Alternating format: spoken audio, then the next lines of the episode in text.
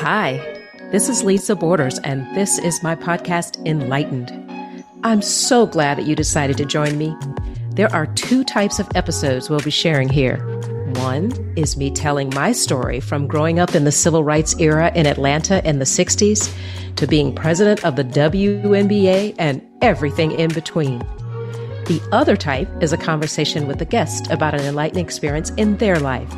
Today, I'll be sharing my story.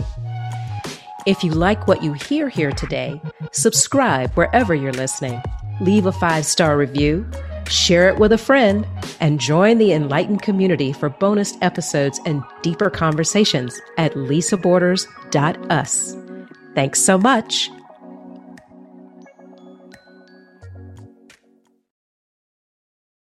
I was born in Washington, D.C. on November the 25th, 1957. My father, William Holmes Borders Jr., was in medical school at Howard University. My mother, Gloria Thomas Borders, was working at the CIA in Washington to help put my father through medical school. That was an interesting time. They both were from Atlanta and had recently married and moved to Washington so daddy could go to medical school. Mama was determined to help him and make sure that he made it all the way through. There were only two medical schools that black doctors or potential doctors could go to Howard or Meharry, and Daddy had been accepted to Howard, and everybody was so very proud. Daddy's parents, Grandpapa Borders was a preacher, Reverend William Holmes Borders Sr the senior pastor at Wheat Street Baptist Church in Atlanta, and his wife, my grandmother, Julia Pate Borders, was the first lady at Wheat Street. Our family was deeply involved in civil rights, but I didn't know that. I wasn't born yet. So, flash to 1957, and I'm born. My parents are in Washington, a struggling young couple. I remember as a really little girl, our babysitter who came and took care of us when mom went to work and daddy went to school, her name was Gail. And she was tall, and I remember she had shoulder length hair. And Gail played games with us all the time. It was me and my younger brother Billy, who was born two years after me in 1959. It always seemed like it was cold in Washington. Now, I'm sure there were four seasons just like there are now, but it always seemed like it was cold and we were playing inside the house. I remember my address. Our address was 2001 Savannah Terrace, Southeast in Washington. And we lived on the second floor in an apartment. It had two bedrooms and a bathroom and a long, skinny kitchen and dining room and a den. And it seemed like a lot of fun all the time. Now, I remember Mama's car too. It was a yellow and white Chevrolet, and Billy and I used to climb in the back, and Mom would drive us different places. I don't remember where we were going, but it was just so much fun to ride in that car. I do remember her driving me to school, and I think it was called Garfield Elementary. And the teachers there, I don't recall so clearly, but I do remember sitting in class and learning my ABCs and learning to count. And I remember that I did get in trouble sometime for not behaving properly. I would do my schoolwork, what the teacher would tell me to do, but then I would socialize with all of my friends sitting in the classroom. Well, Washington was work for my mom and school for my dad. And after a while, I think they realized it was hard to take care of little children while they were super focused on trying to get their work done so that they could move forward. So they sent my brother and me to Atlanta to be taken care of by our grandparents. So my grandparents on my father's side kept us during the week. And my grandparents on my mother's side kept us on the weekend. My grandparents on my mother's side worked at the Coca Cola Company. My grandfather, Harmon Thomas, was a chauffeur for one of the first presidents, Mr. Arthur A. Acklin, at the Coca Cola Company. He started working there in 1929. Of course, I didn't know that as a little girl. In fact, when I was born in 1957, he was in the twilight of his career at Coca Cola. He retired in 1959, so he spent 30 years as a chauffeur. His wife and my maternal grandmother, Rosa Lee Thomas, worked as a maid at the Coca Cola Company for 15 years. So between them, they worked 45 years for the Coca Cola Company. Let's put a pin in that. We'll come back to it and talk about them some more. As a little girl, I recall going to school with my maternal grandmother. Family on that side worked in the church. My grandfather was the pastor at Wheat Street. My grandmother was the first lady. They had a nursery school and an elementary school and I remember attending classes and activities at nursery school with the younger children. We had so much fun. I don't remember all the academic lessons, but I do remember some of the life lessons of right from wrong and telling the truth and helping other people. And I don't really know that I understood how impactful those lessons would be but they stand with me today. And whenever I'm trying to make decisions, I can hear the voices of my grandparents and my parents telling me, you know the right thing to do. Regardless of what you think the outcome is going to be, you need to do the right thing. My grandparents were also involved in civil rights. They were part of the city leaders at that time, at least in the African American community, who were trying to make sure that everyone had everything they needed in our community, whether it was clean, affordable housing or whether that was money to buy food.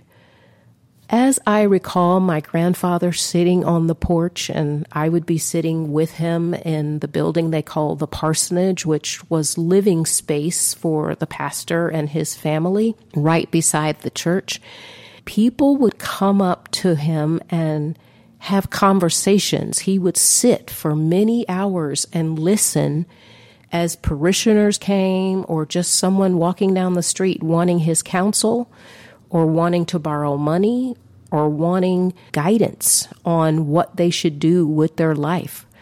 I can remember him talking to everyone. He never turned anyone away. He would sit and rock in his rocking chair and listen and listen and listen. And then he would offer the money or the advice or whatever it was they were asking for. And he would look at me and say, God gave us two ears and one mouth for a reason. You should always listen twice as much as you talk. I'm sure I didn't fully understand that at the time, but every time he would make a statement like that, I remember thinking he was really serious because he wouldn't laugh. He would have a straight face and he would be speaking very clearly and distinctly as if he needed to enunciate even more precisely so I could understand the lesson. I am the oldest of his grandchildren. We ultimately had six grandchildren, four in my immediate family, and then two cousins we all understood he was the preacher of the church, but I'm not sure we understood the impact of who he was when we were growing up. we all went to church on a regular basis because this was part of the family ritual. I'm not sure I could have said at that time it was a family value, but that's what it really was. And it wasn't just the Sunday service at 10:30 every Sunday. It was Bible study on Wednesday night. It was sign language class on Friday night. I learned to sign to those who were deaf in our community so that they too could appreciate and understand and participate in the service. I would go to class every Friday and practice my ABCs through sign language.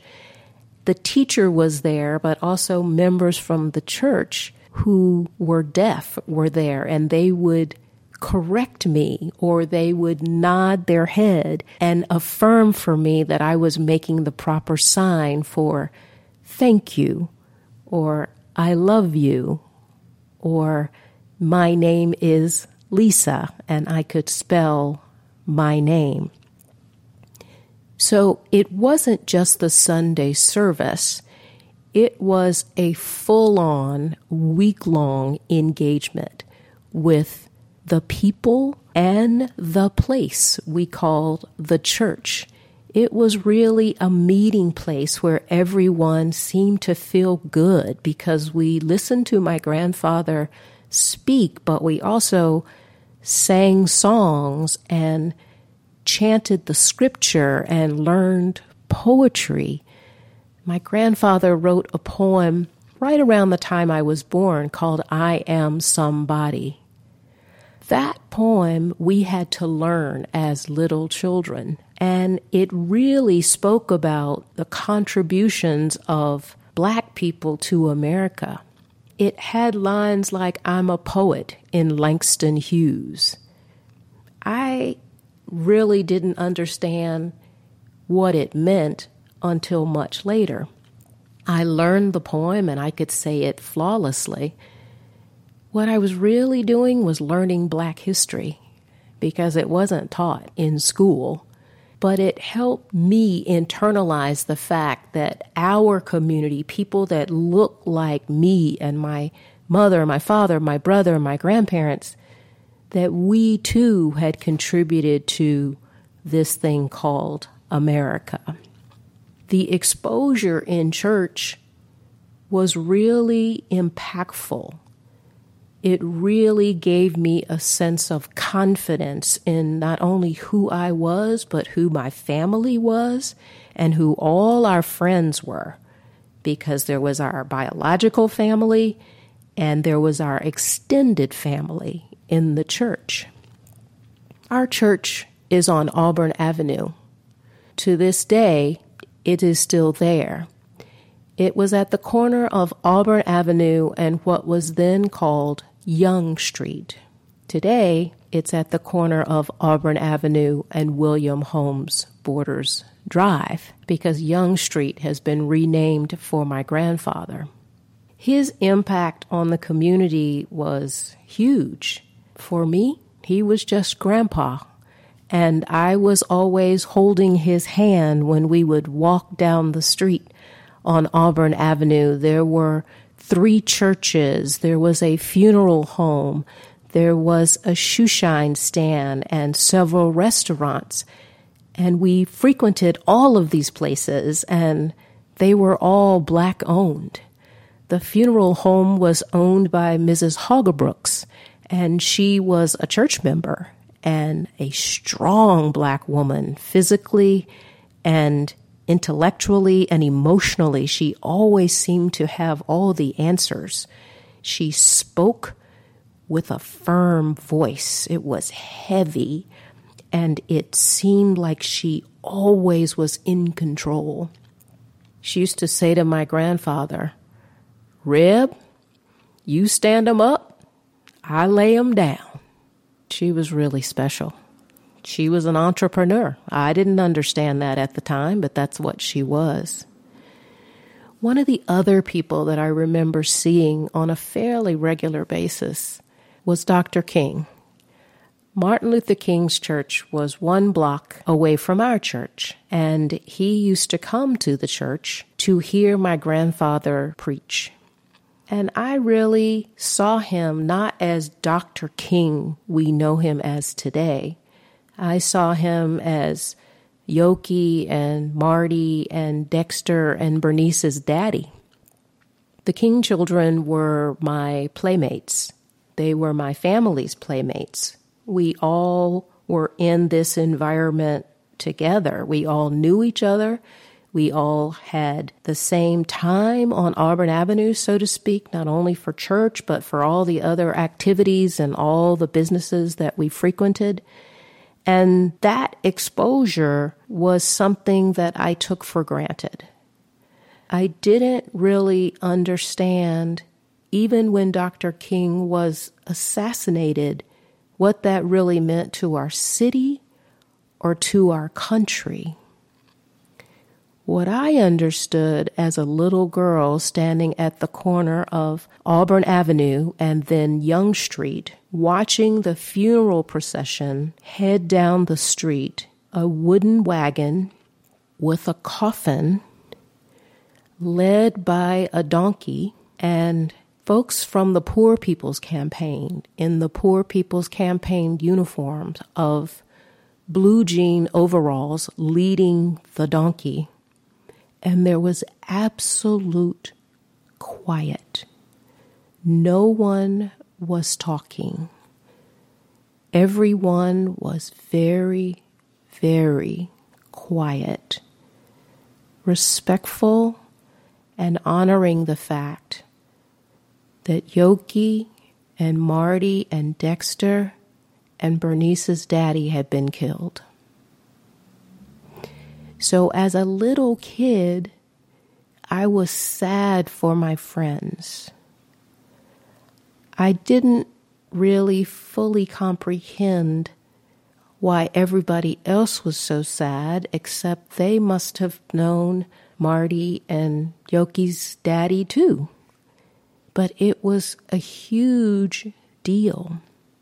And as a little girl, I did remember that before that day when the funeral procession occurred, that there was a radio program on that we heard while my mother and I and my brother were at church. We were in the church office. My mother was typing the bulletin for the coming service on that Sunday, and we heard what we would today call breaking news that Dr. King had been shot. I didn't put it all together until after the funeral procession, but I did understand that that news flash and this funeral were connected that my friend's father had been killed and that we were all upset about it.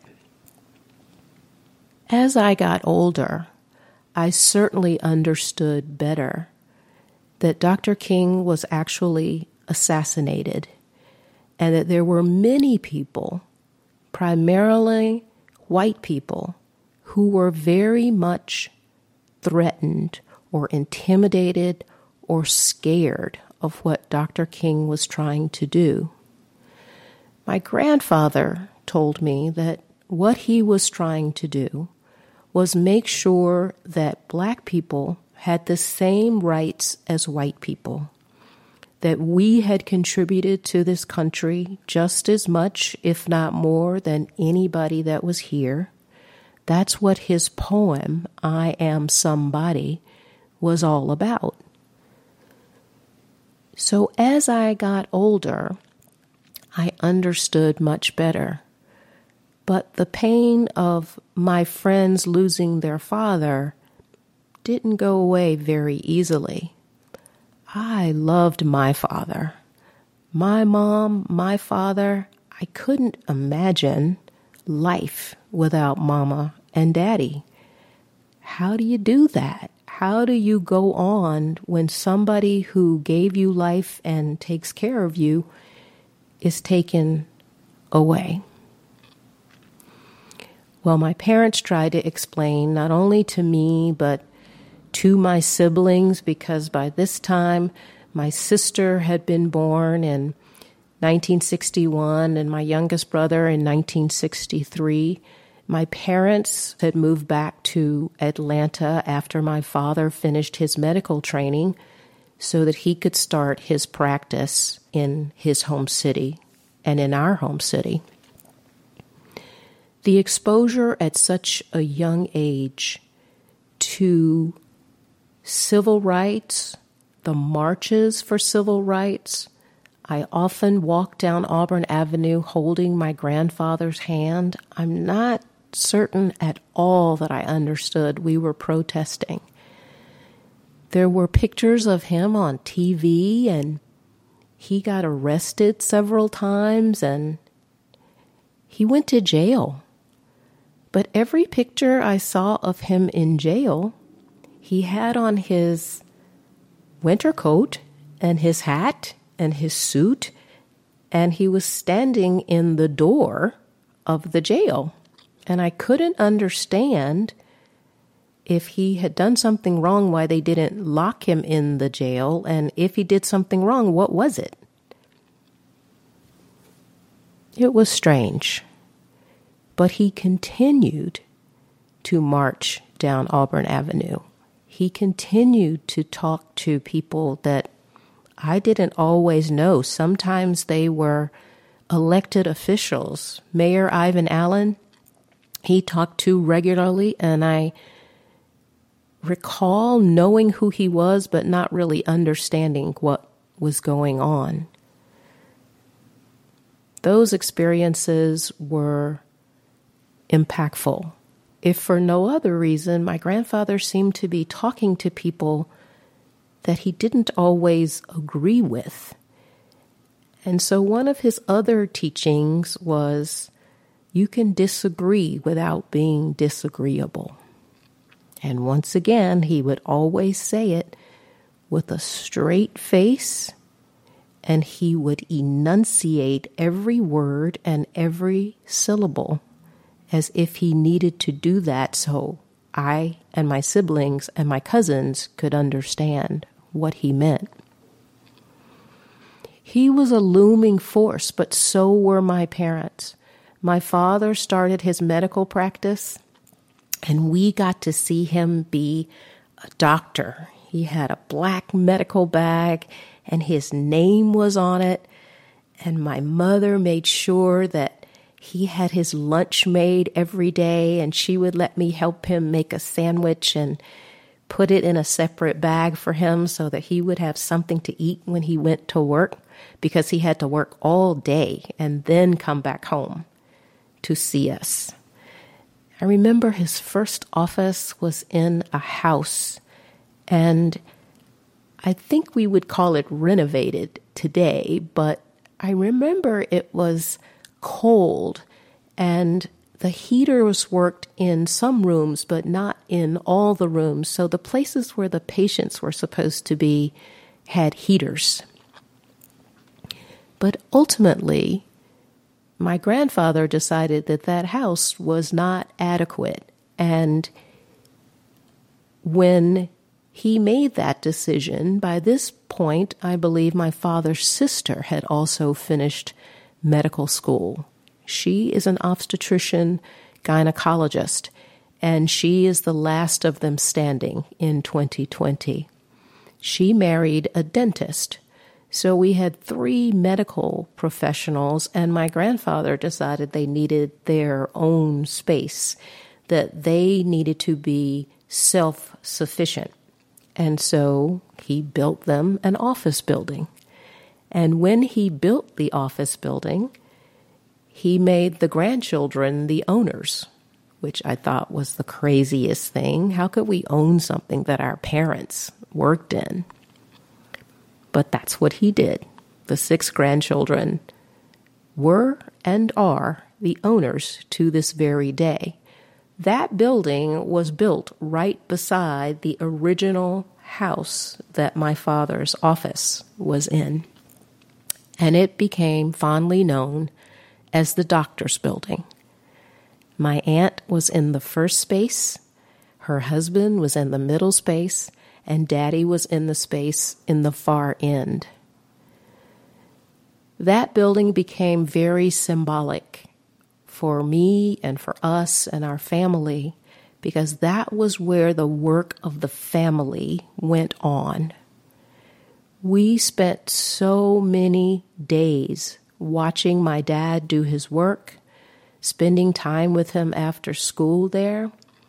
And by the time I was 10 or 11, I was working in his office in the summer. I got to bring patients back to the exam rooms.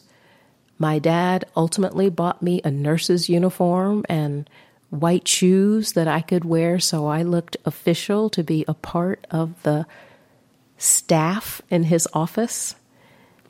I learned how to dip urine and tell him whether people were spilling sugar, if they were diabetics, and if so, how out of balance their systems were. And I was like 10 or 11 years old. It was kind of amazing. His sister, who competed with him even as an adult, they both were very competitive. They were trying to decide whose practice I would get to take over when I grew up because they assumed I was going to go to college and then go to medical school and then come out and take over one of their practices. My aunt said, I want you to come and see a cesarean section. I want you to see surgery and see if you can, in fact, hang in the OR. So she took me to see my first cesarean section when I was 12 years old. We went to the hospital. She took me into the operating room to the scrub sinks. She taught me how to scrub so that I would be sterile in my hands and my drape she had me dressed in all the surgical garb and she brought me into the operating room where she proceeded to do a cesarean section. Now, mind you, this is like 1968, 1969, somewhere in that era. And I began to watch her as she literally started this surgery. And as she cut the abdomen and folded back the layers of skin, of course, there was some blood. And I remember seeing it and all of a sudden becoming very dizzy, very woozy. And I felt like I was going to fall. In fact, I did fall. And when I began to wake up, I could hear my aunt saying, do not fall in my field. Do not fall in my sterile field. Get up. You're going to watch this. The nurses were apparently giving me smelling salts and helping me stand up so that I would not fall into her sterile field where she was working, but also so I could see what was going on. Well, to be clear, that was my first and last surgery. I thought, I am not going into obstetrics and gynecology. First of all, babies do not make appointments, so you are getting up all times of the day and night. And this surgery thing, it is like the bloodiest game in town. I'm not doing it. This is not cut out for me. I can do medicine, but it won't be this particular field. Daddy, on the other hand, was an internist, and he used to tell me that internists were the smartest doctors because they had to know every system in the body. You had to know everything top to bottom, left to right. You had to understand how all the systems were interrelated because you could work on one and mess up another if you didn't understand what impact the first action had on the secondary system. Put a pin in that. That's a strategic lesson even for today. Daddy had me learn all of the systems the hearts, the lungs, the kidneys, the bowel. He consistently taught me the different parts of the body and how they interacted. But the most fun I ever had with him, and the thing that I really probably learned from the most, was the house calls that he took me on. There were many house calls where he would get his bag, we would finish the day of patients, and then he would say, I have to go see the patients who can't come to the office. They are too sick, or they are too elderly, or they are too fragile, and so we must go to them. Well, we would go do house calls after office hours. We would greet all the patients. Then he would listen to their heart. He would nine times out of ten let me stay for the heart part, but then anything else he'd tell me I'd have to wait outside in the parlor. So I'd wait for him. But the opportunity to go to these individual patients' houses and see how they welcomed him and trusted him and how he cared for them was really not only interesting to me, it made me feel like these people were our family too, and we needed to really take care of them.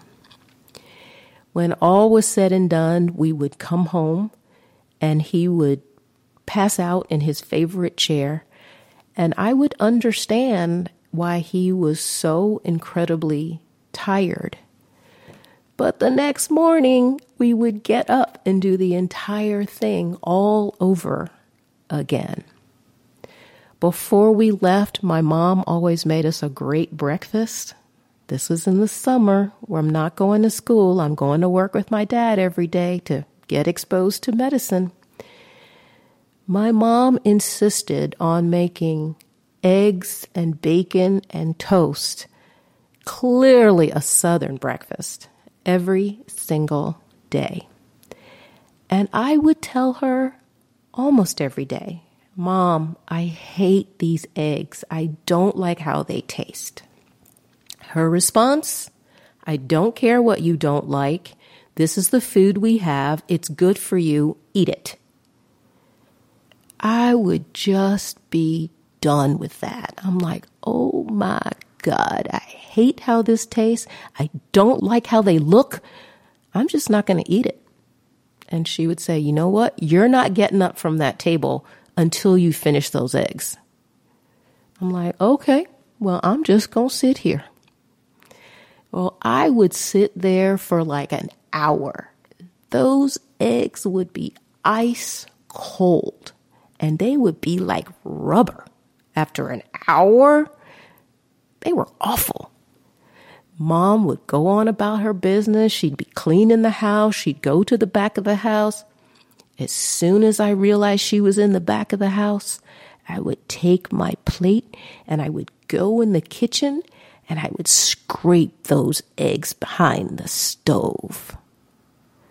I did this every day for I cannot tell you how long. It must have been months. I have no idea why we didn't have roaches or why we didn't have rats. But when my mother finally figured it out and moved the stove, holy cow, there was a mountain of eggs behind the stove. It was awful all I could do was laugh. And my mother was so pissed. She was like, Why did you put these eggs behind here? I was like, I told you I didn't want them. And she's like, And I told you to eat them. I said, But mom, they're awful. Let me just say, I ultimately won that battle because after she found all those damn eggs behind that stove, she never tried to make me eat another egg for breakfast for the rest of my life. The first house we lived in was at 490 Peyton Road. That's where I put all those eggs behind the stove. But let me give you some context. Peyton Road was in southwest Atlanta during the time of the civil rights era in the 1960s, there was a barricade erected across Peyton Road. And it was erected by white people. And it was specifically designed and created to keep black people from moving or driving or walking beyond a certain point on Peyton Road. And so my mother, native Atlantan that she was, she knew about the Peyton Road barrier. And her greatest wish for her first house was to live on Peyton Road. In her mind, that would mean that she had crossed a threshold that had been previously forbidden. So when that barrier was taken down, that physical barrier across the street was taken down, and laws were passed that said you could no longer prevent people from moving to a particular part of town or in a particular street or house because they were black or because they were not white or whatever other attribute that was not like all the other people she and my father took that opportunity to buy a house on Peyton Road, and that's where we lived. That was the very first house that daddy bought for the family. Not only did he buy that house, he bought land behind the house as well as land beside the house. Three acres, nearly three acres beside the house, and a half acre behind the house so that he had adequate flexibility to do whatever he wanted to do. Now, I don't remember he and my mother saying, We're going to buy property for the future. I just remember him saying the kids need a place to run around and to play and to enjoy themselves. So he bought the land so we could enjoy ourselves as children. And we loved it. We had a terrific, terrific time there. He worked hard and my mother supported him, and we thought everything was super cool. But what I did notice from time to time is that my father was overbearing. It was his way or no way. He made the money, so he wanted to make what seemed to be all of the decisions. Now, my mother would push back. Glow would say, wait, wait, wait. No, we're not doing that. This is not how we're doing it or what we're doing. And they would have not spirited debates. There would be full on arguments about how things were going to go. And they were not pretty. They were not pretty. They were often loud. They were often contentious. And daddy tended to be condescending. And I don't know if he intended that or not, but that's how it sounded to me. And it was a little bit scary as a little kid. When you see your parents arguing when they normally are not, they normally are getting along just fine and having conversations and day in and day out or rolling sort of routinely when you see this disruption and it's loud and it's tense, it's scary. And all you want to do is run away or make it stop. And you don't really want to be in that situation anymore. And when we lived at 490 Peyton Road, it didn't happen a lot, but it happened. And oftentimes, daddy would be home with us on a weekend, say, and he'd be babysitting. And I can remember one time in particular, my mother was shopping, I think, and daddy was in the house. And we were all outside in the front yard playing. Neighbors were there from other houses around the community. And I was riding a new bicycle that daddy and mom had bought for me. It was an English racer. And I recall that the brakes for this bike were on the handlebars as opposed to the pedals. In the traditional bikes, the American made bikes, you put the pedals in reverse to stop. But on the English racer, you have to press down on a gear on the handlebars. But this was the first time I had ever ridden this type of bike, and we were all playing in the front yard. I was riding the bike, my siblings were playing baseball or kickball or something.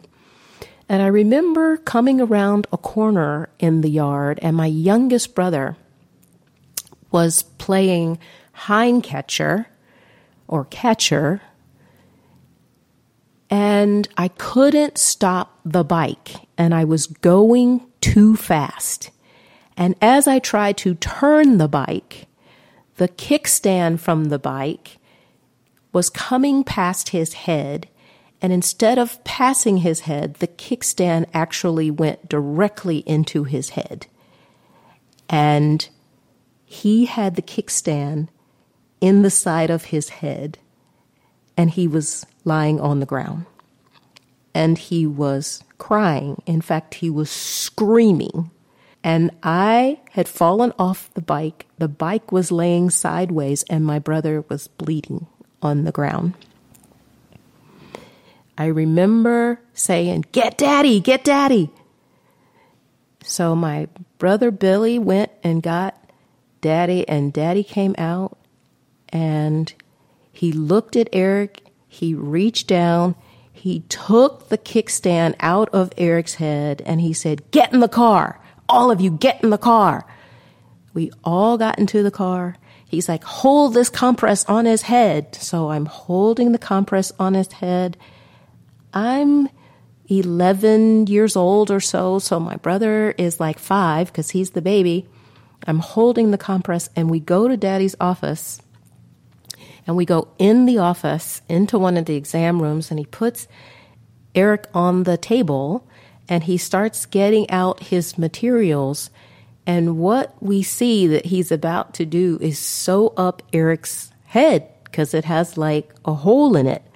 I can't remember if it was deep. It must not have been so very deep because he sewed it closed, cleaned it, sewed it closed, bandaged it, and then said, You're going to be just fine to my little brother. And then he carried him back to the car, and we all went back home. I have never been so scared as to think I hurt my little brother. I certainly didn't do it on purpose, but I never rode that bike again. And my father was really aggravated with me. His point of view was it was an accident. Accidents happen.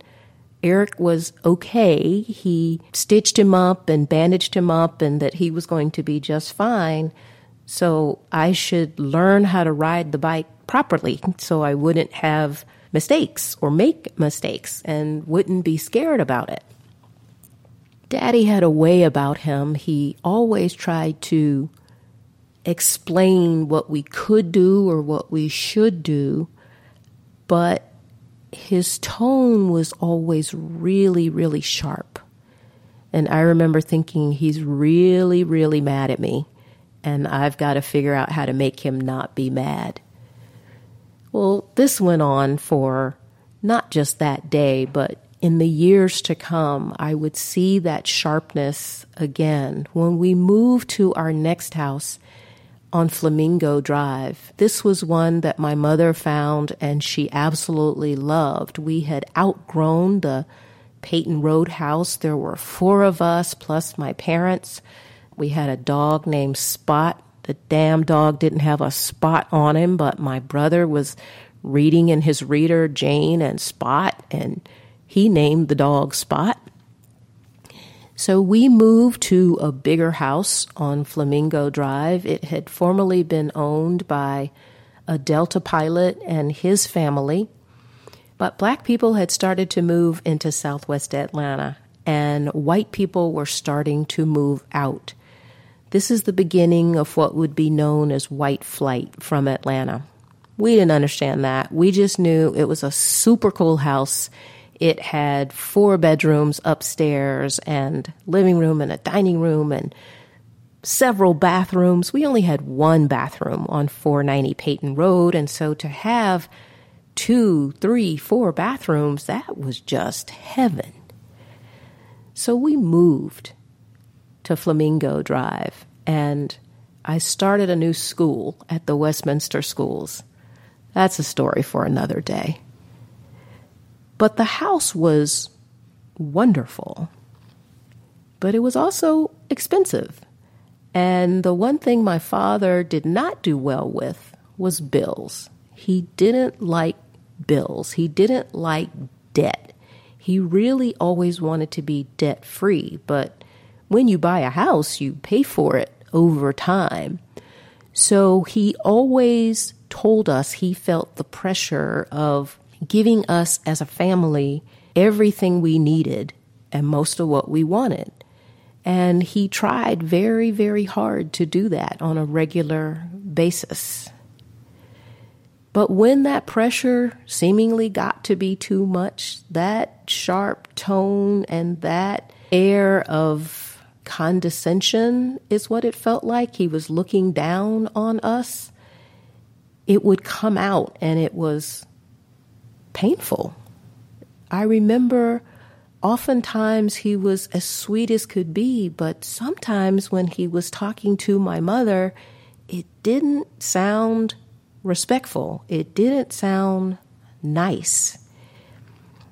And when I think of myself growing up in that environment, I remember thinking, I don't want to be reliant on anyone else to provide for me or make sure that I have what I need and what I want. I want to be able to make my own decisions about when I work and how I work and how much I work.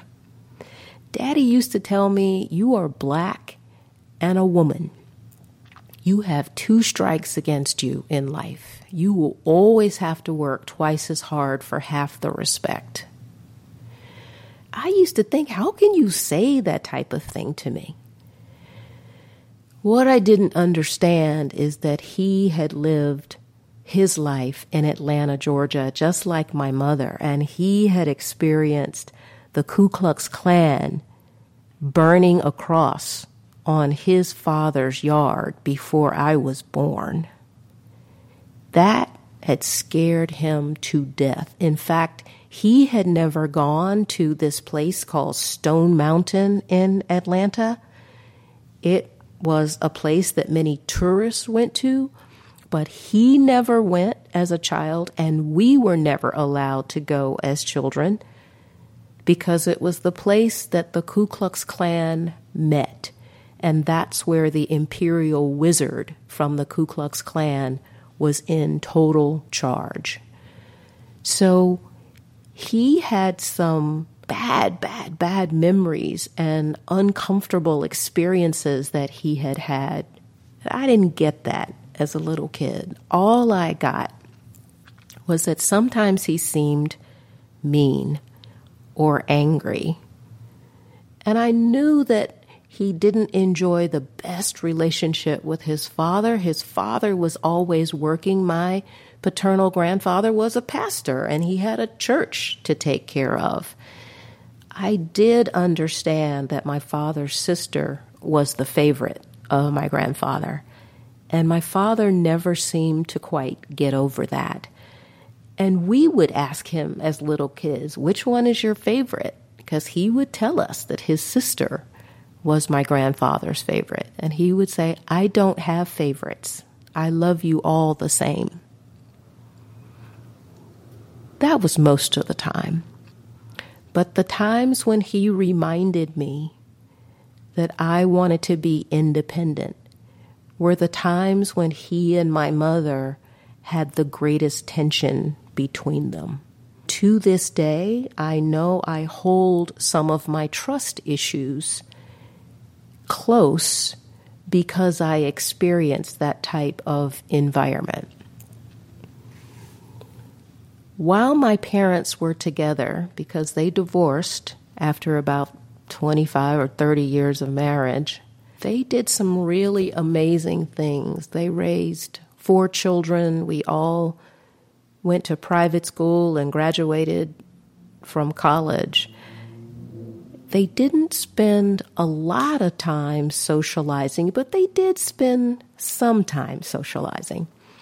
They were members of something called the National Medical Association, which was the black doctors across the nation. And at this time, there were only 100 black doctors in the state of Georgia. You might ask, how do I know that? There were so few that they made a bumper sticker that said there are under only 100 black doctors in the state of Georgia, and we all had it. My parents had it on their cars. But what my father would do most of the time is everybody else would go to the convention and he would stay and cover everybody's patients. But I can remember one time he did go out of town with my mom, and we were left at the house because by this time I'm a teenager I'm not yet old enough to drive, but I was old enough to take care of us for 24 or 48 hours. So we were home at the Flamingo Drive house. Myself, my brother Bill, my sister Julie, my brother Eric. We decide we're not going to eat the food my parents have left for us. We decide that we want hamburgers from Krystal. and we're going to drive from Flamingo Drive to Campbellton Road. Now, this is probably only three miles away, but remember, I don't know how to drive. I'm only 14 or 15 years old. My parents' cars are downstairs and they've left the keys, but nobody knows how to drive, so I'm sure they didn't think to put the keys away. They did tell us to be good and stay in the house and not let anyone in. Well, I convinced my siblings that we should get in my mom's car and drive. And it is a Bonneville, I think that was a Buick, I can't remember, but it's a long car. It looks like a boat. We get in, I back it out, I start driving to Krystal. I'm driving this huge car with my siblings Seatbelts were not the law then. Everybody was old enough to not be in a car seat or anything, but we have no business in this car. We get halfway to Krystal and I'm a little bit nervous, but we're already driving down the street. We're driving down Cascade Road. It's a wide street. I'm going really slowly. I turn onto a street to take us over to Campbellton Road we get to an intersection and I need to make a left hand turn onto Campbellton Road. My siblings are making noise and I can remember telling them, everybody be quiet. I've got to make this turn and I'm not sure how to do this. So everybody's got to be quiet. So everybody gets really quiet. The light changes. I have on what I called then my blinker, my left blinker. I begin to make the left hand turn. The only problem is instead of tapping the gas, I pressed hard on the gas. And as we turned left, the car didn't just turn, it went into a donut like twice. I was like, oh my God, oh my God, I'm going to kill us, I'm going to kill us. And it finally stopped. Somehow I found the brake and I stopped. And my siblings were all wild eyed in the back of the car. And they're like, Oh my God, we're going to die. Mama's going to kill us. And I was like, Well, we're not dead yet.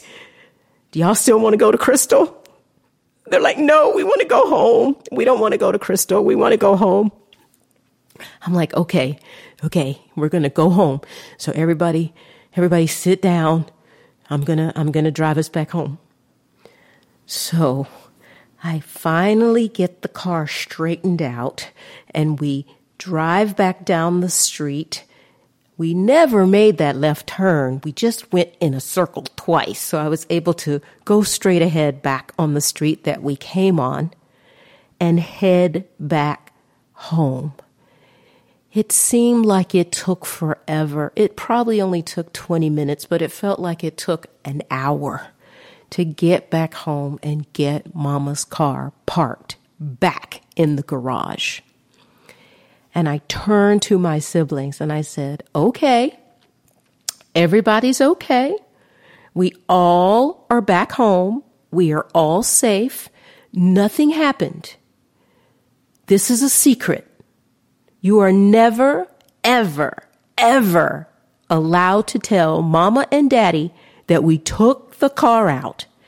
And my brother Bill said, We didn't take the car out. You took the car out. I said, You were in the car too. So you're going to get in just as much trouble as me if you tell. You can never tell. I don't care how mad you get at me. I don't care how much we get upset with one another. You can never, ever tell mama and daddy that we took this car out while they were gone. Do you agree? Everyone said, okay, we agree.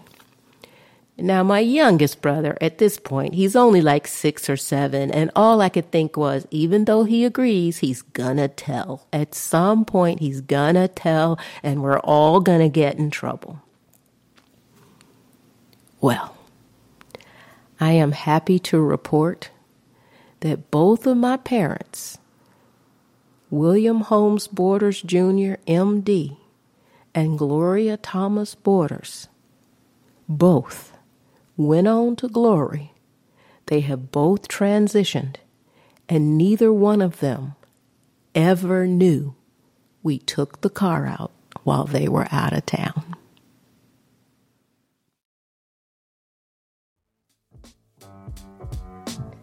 All right, everyone.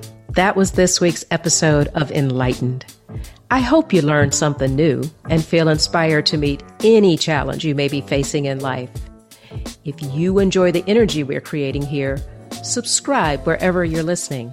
Leave a five star review, share it with a friend, and join the Enlightened community for bonus episodes and deeper discussions at lisaborders.us. Thanks for joining me, and I'll see you next week.